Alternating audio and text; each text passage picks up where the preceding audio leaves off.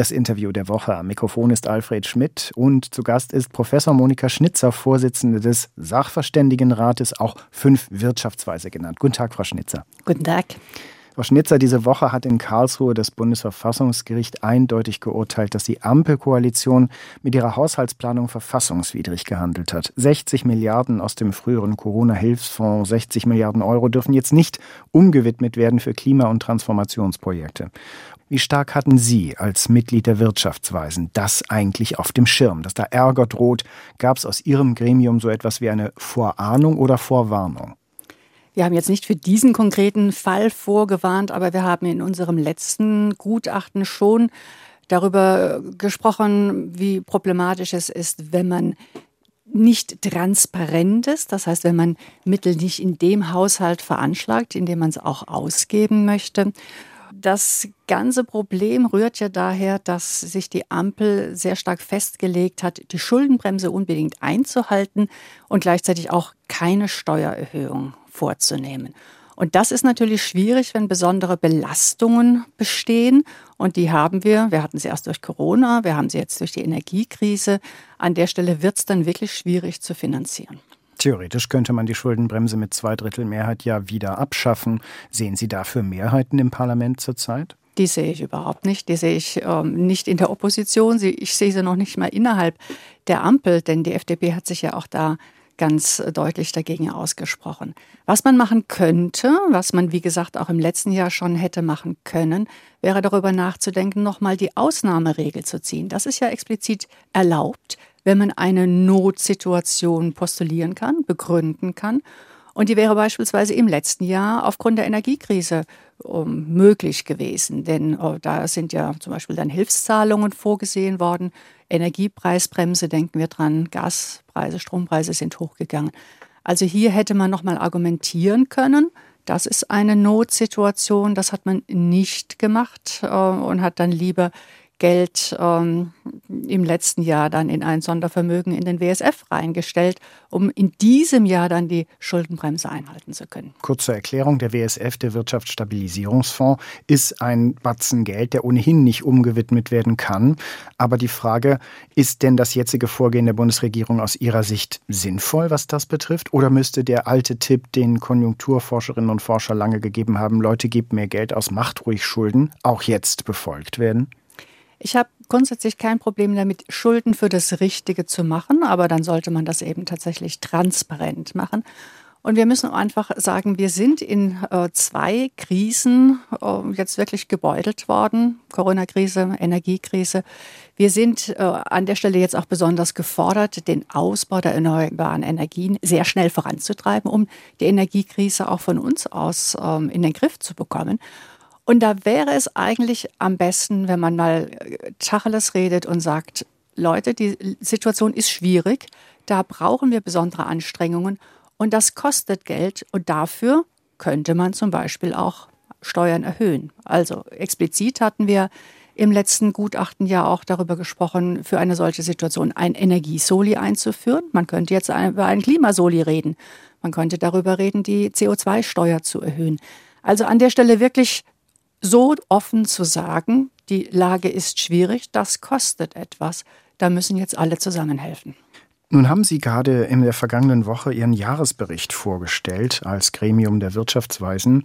An die Bundesregierung wurde er übergeben. Die Kurzversion in meinen Worten lautet, es gibt Verzögerungen bei der konjunkturellen Erholung in Deutschland. Da haben Sie die Hauptgründe gleich mitgeliefert. Inflation, hohe Energiepreise, mäßige Kauflaune, also geringer Konsum und immer noch Arbeitskräftemangel in Unternehmen.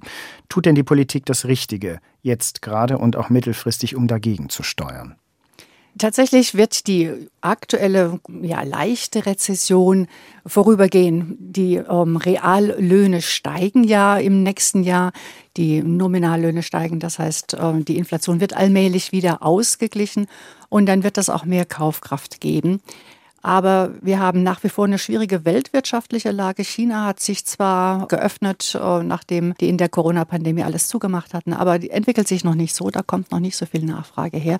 An der Stelle also, ja, verhaltene Entwicklung. Die viel größere Problematik aber mittelfristig ist, dass äh, wir immer weniger Fachkräfte haben, weil die Babyboomer jetzt in Rente gehen. Die fehlen. Und da muss man gegensteuern, entweder indem wir mehr Leute ins Land holen, die bei uns arbeiten, also ein Arbeitsvisum bekommen, oder aber indem wir ja, länger arbeiten. Auch darüber haben wir gesprochen im Gutachten, die Lebensarbeitszeit etwas verlängern. Oder indem wir Menschen motivieren zu arbeiten, die es bisher nicht oder wenig tun. Frauen arbeiten bei uns viel mehr Teilzeit als in anderen Ländern. All das sind Stellschrauben, über die man nachdenken kann. Wir haben es angesprochen, das Renteneintrittsalter an die Lebenserwartung zu koppeln war einer Ihrer Tipps und auch äh, die Rentenanpassung an die Inflationsrate zu koppeln. Ich würde sagen, da schrecken viele in der Politik vor zurück, weil man damit wahrscheinlich Wahlen verliert, länger arbeiten oder ruckartig mehr Geld in die Rentenkasse pumpen muss, auch unbeliebt. Denken Sie manchmal, wenn Sie solche Ratschläge geben, tja, Wahrscheinlich wird ohnehin nichts draus. Ich kann jedenfalls gut verstehen, dass sich die Politik schwer damit tut. Denn wenn ich solche Sachen sage, kriege ich ja danach auch Zuschriften, wo Menschen sagen, was haben Sie denn für eine Vorstellung, äh, wie schlimm soll es uns denn noch gehen? Tatsächlich ist es aber ganz äh, ehrlich so, alles, was wir jetzt den Rentnern nicht wegnehmen, nehmen wir der Jugend weg. Denn die müssen dafür aufkommen, die müssen sehr schnell sehr viel höhere Beitragssätze zahlen. Und an der Stelle ist es eine Frage der Verteilungsgerechtigkeit. Da müsste eigentlich jetzt die Jugend äh, monieren, dass sie da nicht genügend berücksichtigt werden. Arbeitsanreize zu schaffen für Ältere, aber auch speziell für Frauen in unserer Gesellschaft, das ist ein wiederkehrendes Thema, auch wieder einer Ihrer Tipps. Was machen da andere Länder eigentlich besser? Die haben eine bessere Kinderbetreuung zum Beispiel. Das ist ja bei uns nach wie vor ein Manko. Wir haben keine Kinderbetreuung, die wirklich sicherstellt, dass man eine ganz normale Fünf-Tage-Woche, 40-Stunden-Woche bewältigen kann. Dafür brauchen wir in den Randzeiten ähm, auch die entsprechende Betreuung. Dafür brauchen wir verlässliche Betreuung, dass nicht einfach ständig zugemacht wird, nur weil ähm, ja, es einen Krankenstand gibt. Das muss also irgendwo abgesichert werden. Gleichzeitig sichern wir äh, sehr viel ab, äh, indem wir es Frauen ähm, ja, leicht machen, ähm, nicht zu arbeiten. Sie sind dann mit Kranken versichert. Ähm, es wird steuerlich begünstigt durch das Ehegattensplitting. Sie sind über die Witwenrente abgesichert. Alles Dinge, wo quasi aus der Gesellschaft heraus äh, es letztlich unterstützt wird, dass man weniger arbeitet. Und die Fachkräfteeinwanderung ist das dazu passende Gesetz der Ampelregierung denn genug oder zu wenig, um die Migration in den Arbeitsmarkt in Deutschland hinein zu stärken? Es ist auf jeden Fall ein Schritt in die richtige Richtung. Man ist da jetzt sehr viel großzügiger auch ähm, jetzt über die EU hinaus nach Arbeitskräften zu schauen. Man muss ja sagen, innerhalb der EU haben ja alle das gleiche Alterungsproblem. Wir müssen also da wirklich über den EU-Rand hinausschauen. Was jetzt noch fehlt, ich weiß, das wird vorbereitet, aber es muss tatsächlich auch passieren. Was also jetzt noch fehlt, sind Verbesserungen bei den Ausländerbehörden. Die müssen serviceorientierter werden. Das geht zum Beispiel damit los, dass sie auch Englisch ähm, sprechen sollten mit den Bewerberinnen und Bewerbern. Denn nicht alle, die hierher kommen, können schon Deutsch und müssen auch Deutsch sprechen. Ein Informatiker, der hier arbeiten soll, der braucht kein Deutsch zu können. Das wird in der Unternehmung nicht erwartet. Diese Woche hatten wir auch eine Debatte um das neue Bürgergeld, vor allem weil es deutlich teurer wird als geplant, aber auch, sag ich mal, weil die CDU-CSU behauptet, das Lohnabstandsgebot sei in Gefahr, also der Abstand zwischen Obergrenze Sozialleistungen und dem, was Geringverdiener bekommen und dafür arbeiten. Da frage ich Sie, beklagt sich die Union zu Recht oder würden Sie eher dabei Arbeitsminister Heil SPD sein, wenn der darauf verweist, tja, ja, es gibt ja immer einen Ausgleich durch gestiegenen Mindestlohn, durch gesenkte Steuern und Beiträge für Geringverdiener? Finden Sie, der Minister liegt da richtig? Ich glaube, man muss ja erstmal ganz klarstellen, was Bürgergeld ist. Bürgergeld ist die Absicherung des Existenzminimums. Dieses wird berechnet nach dem, was eine Familie beispielsweise braucht, um ihre Existenz zu sichern. Das ist gesetzlich festgehalten. Und insofern, wenn die Preise sich erhöhen, muss das Bürgergeld erhöht werden. Da beißt die Maus keinen Faden ab. Wenn es dann nicht reicht, also wenn dieser Lohnabstand nicht so hoch ist, dann weil die Löhne zu niedrig sind. Und wir wissen ja, die Reallöhne sind gesunken, jetzt bei der hohen Inflation, die werden allmählich steigen. Aber wenn überhaupt, dann müsste man darüber nachdenken, die Mindestlöhne anzupassen. Die sind ja sehr wenig angepasst worden, mit Verweis darauf, dass sie vorher schon so stark angepasst worden sind, aber jetzt auf die Inflation sind sie nicht entsprechend angemessen angepasst worden. Insofern also an der Stelle müssen wir über die Arbeitslöhne reden, nicht über die Grundsicherung. Sie hören das Interview der Woche mit Monika Schnitzer, Vorsitzende des Sachverständigenrates zur Begutachtung der gesamtwirtschaftlichen Entwicklung. Kurz sind es die fünf Wirtschaftsweisen. Frau Professor Schnetzer, im Alltag praktisch aller Menschen spielen die Energiepreise eine große Rolle. Was ist mit unserer Energiesicherheit in Deutschland und Europa eigentlich? Diese jüngsten Meldungen über gut gefüllte Gasspeicher, die sorgen bestimmt bei vielen für Entspannung. Aber wie sieht es denn mittel- und langfristig aus? Werden wir in Deutschland, in Europa immer wieder zum Sorgenthema haben, dass Energiesicherheit äh, eine Frage ist, über die man nachdenken muss? Wir können die Energieversorgung schon sicherstellen. Die Frage ist einfach, zu welchem Preis.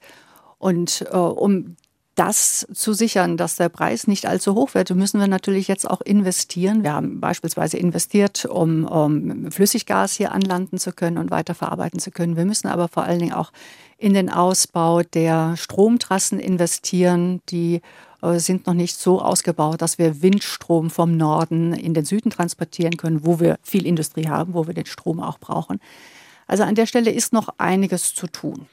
Wie ist es denn mit Preissprüngen, die diese Diversifizierung im Energiebereich mit sich gebracht hat? Also auf Deutsch gesagt, wir kriegen zu viel Energie aus Russland, das geht nicht so weiter, wir müssen es umverteilen. Diese Preissprünge, die das zum Teil mit sich gebracht hat, müssen wir uns darauf einstellen, dass die wiederkommen.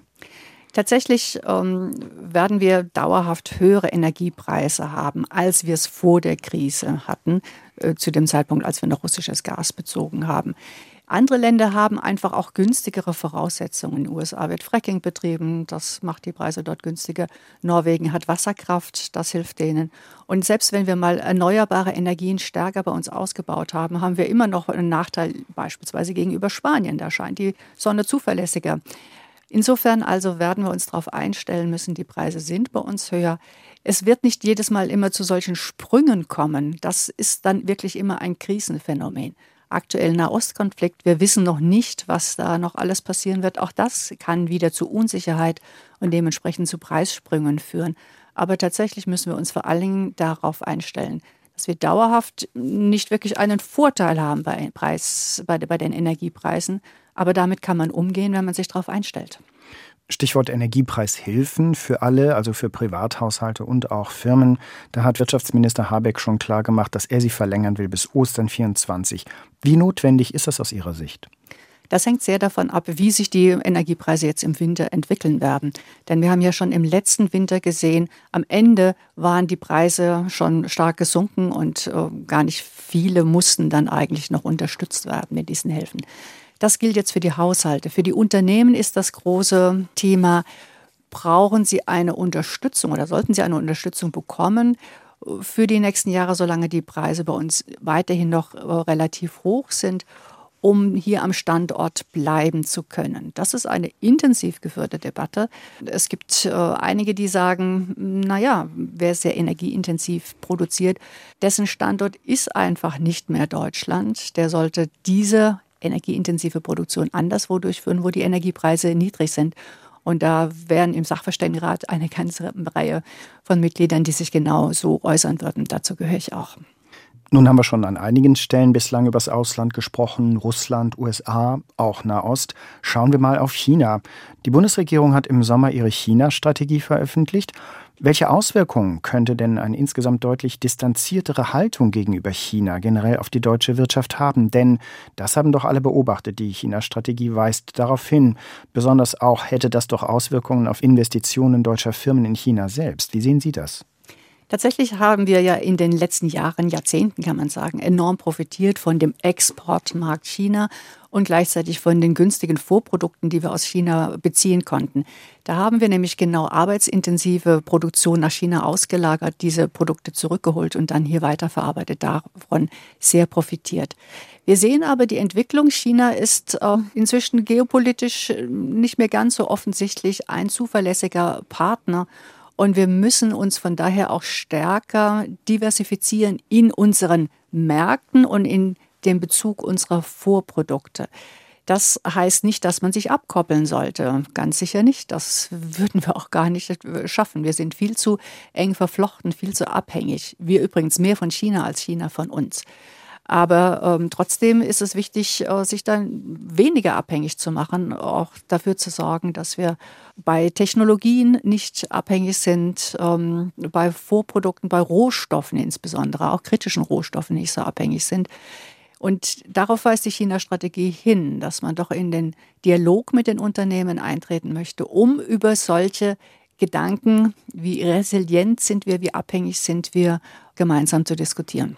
Es gibt ja auch Konkurrenz für deutsche und europäische Firmen aus China selbst. Ich nehme mal als Beispiel die Autoindustrie. Was zum Beispiel würde passieren, wenn dort in China auch demnächst Elektroautos so stark subventioniert werden, dass China als Absatzmarkt für deutsche Produkte, also für alle VW, Daimler, BMW und so weiter, nicht ausfallen, aber doch sehr schwierig werden würde? Nun, das beobachten wir jetzt schon.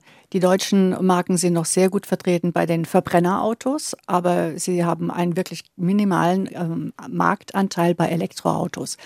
Da profitiert China sehr stark davon, dass sie sehr früh auf Elektroautos gesetzt haben, die Batterieentwicklung vorangetrieben haben, durchaus auch mit Subventionen unterstützt, aber da inzwischen einfach extrem effizient sind. Gerade bei Kleinwagen sind die einfach ähm, ja, viel kostengünstiger, als wir das selbst sind mit unseren Autos.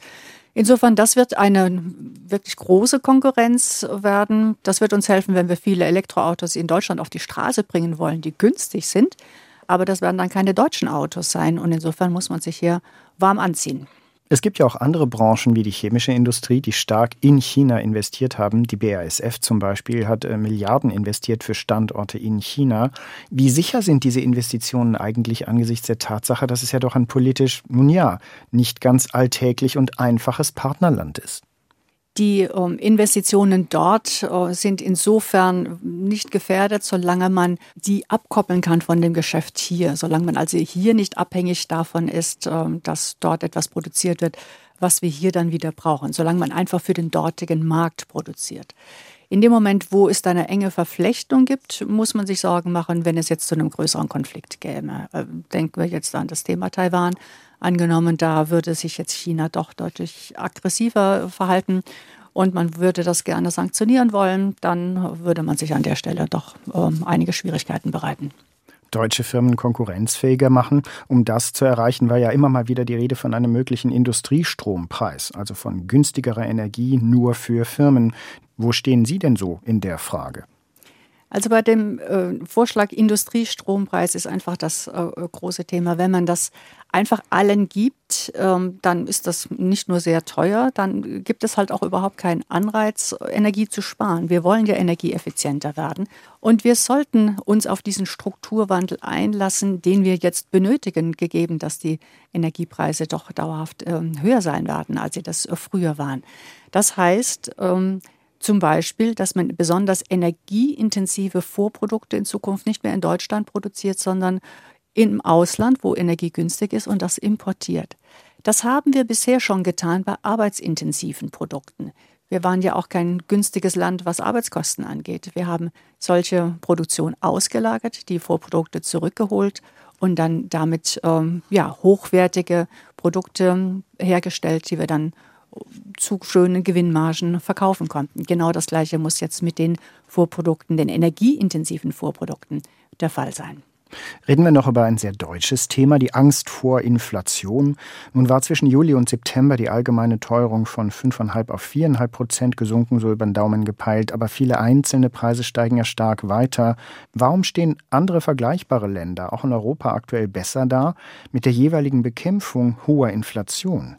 Das ist nicht einfach zu vergleichen, weil unterschiedliche Länder zu unterschiedlichen Zeitpunkten Hilfsmaßnahmen ähm, eingeführt haben. Also eine bestimmte Zeit äh, Steuern gesenkt haben oder bestimmte Produkte subventioniert haben. Also dieser internationale Vergleich ist an der Stelle wirklich schwer zu führen. Was wir schon sagen können, ist jetzt innerhalb von Deutschland, die Inflation hat sich deutlich reduziert. Anfang des Jahres lag es noch bei über 8 Prozent. Jetzt sind wir bei um die 4 Prozent. Das ist schon ein gewaltiger Rückgang. Das liegt daran, dass die Energiepreise zurückgegangen sind und die äh, Nahrungsmittelpreise nicht mehr so steigen. Ähm, ja, sie steigen noch, aber sie steigen nicht mehr so stark. Was wir jetzt im nächsten Jahr schon noch sehen werden, ist, dass die Dienstleistungen teurer werden. Und was sich hier bemerkbar macht, ist, dass eben die Lohnkosten allmählich eben auch bei den Dienstleistungen äh, ankommen. Lohnkosten sind gestiegen, weil man ja eben äh, für die Inflation einen Ausgleich haben wollte. Das überträgt sich jetzt allmählich bei den Dienstleistungen sodass wir im nächsten Jahr immer noch Inflation sehen werden. Wir werden noch nicht zurück bei den 2% sein, die die EZB anstrebt, aber wir werden deutlich niedriger liegen.